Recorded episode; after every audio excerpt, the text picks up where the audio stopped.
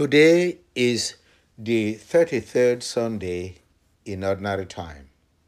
Our readings today are taken from first reading, Proverbs chapter 31, verses 10 to 13, 19 to 20, 30 to 31.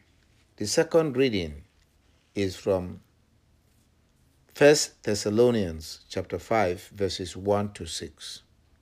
The gospel reading of today is from Matthew chapter 25, verses 14 to 30.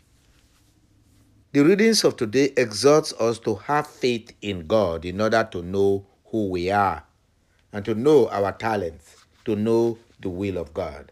To know the will of God is why Jesus became man, so that we can know as human beings the will of God for us. God does not expect of us to do what He has not given to us or enabled us to do. We have to trust God that whatever befalls us in this world, He is behind us. He enables us. He has given us the talents to live out our lives in a fulfilled way. He has given us each other to help one another to succeed. We need to have faith that God is with us if we are to meet our challenges in life. God has given us talents. Jealousy will not help us. Rather, faith will help us to achieve God's plans for us. God's destiny for us is what we can achieve if we have faith. In my language, we say that it's women will lead us to succeed or also will lead, lead us to condemnation, like the first Eve and Adam. Eve could have made Adam to succeed. He also contributed to his downfall. St. Augustine says that the strength of a chain is determined by its weakest link.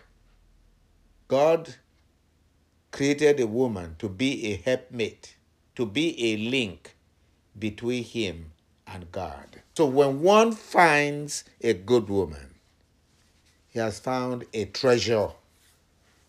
When one finds a worthy wife, her value is far beyond pearls. Her husband, entrusting his heart to her, has an unfailing prize. She brings him good and not evil all the days of her life. God has given man a woman to be his helpmate. So if we a woman is jealous of a man instead of seeing a man as the gift of God to her, she can easily jealousy can make a woman bring a man down. And that is not natural. For God has given us the ability to fulfill our lives, our destiny. Hence, in today's gospel, Jesus, as a human being in his incarnation, taught his disciples by this parable of a rich man who entrusted his property, shared his property to his servants to take care of according to their abilities. The master knows his servant. God knows us and has entrusted to us not any nothing that is beyond us according to our abilities. And so if we believe in God and we are willing to do his will, it is God who has given us the ability to do his will. We are not here to judge God. God is for us. He has given us a destiny to fulfill.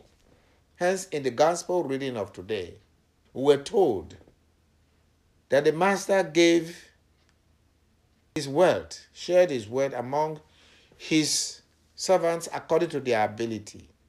One he gave five talents, another he gave two, a third he gave one.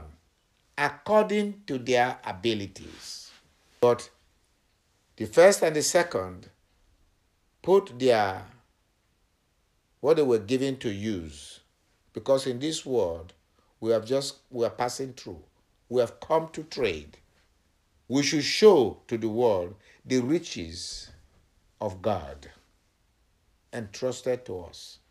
So the one who received five talents made the gain of five talents, made his, mat, his master proud. Just like a good wife makes is a treasure for the husband. So similarly, the one who received the two, but the one who received one, according to his ability, proceeded to be jealous. Why didn't they give me the whole world? But can you rule the whole world? This calls for sincerity among leaders. Politicians are good at deception, claiming what they do, cannot do. So, because of his jealousy, he did not even make effort to fulfill his destiny.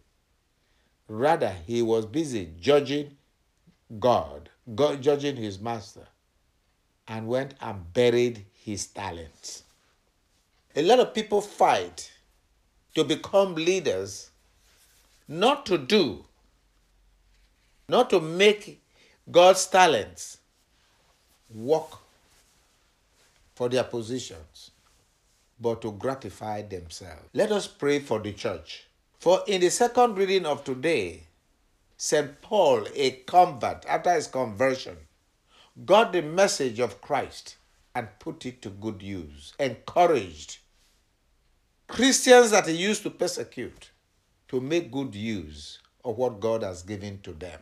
We pray that the church may listen to the preaching of St. Paul, that we must not sleep on our talents, but make good use of them according to the will of God for mankind. I was discussing with a friend today and I said, if the church is not racist, racist, there will not be racism in the world. The talents that God has given to the church, if they use it according to the will of, of God, the church will be a better place. Let us pray that the church will use, use, use God's talent according to the will of God through Christ our Lord. Amen.